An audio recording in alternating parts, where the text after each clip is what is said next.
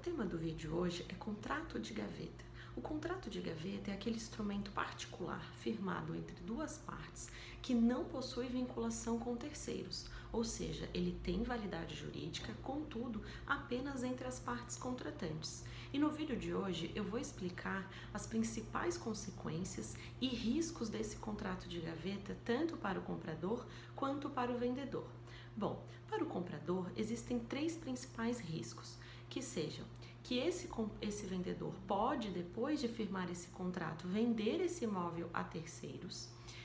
A penhora desse imóvel por parte de terceiros em decorrência de dívidas em nome do vendedor bem como, em caso de falecimento deste vendedor, o comprador terá que se habilitar num futuro processo de inventário judicial para explicar toda a relação negocial efetivada. Lembrando que processo de inventário judicial é algo muito moroso no nosso judiciário.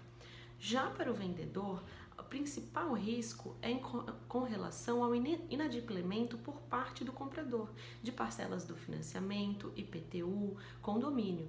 Lembrando que essas partes não têm vinculação nesse contrato firmado, então esse comprador poderá ter prejuízos em decorrência disso que eu mencionei agora.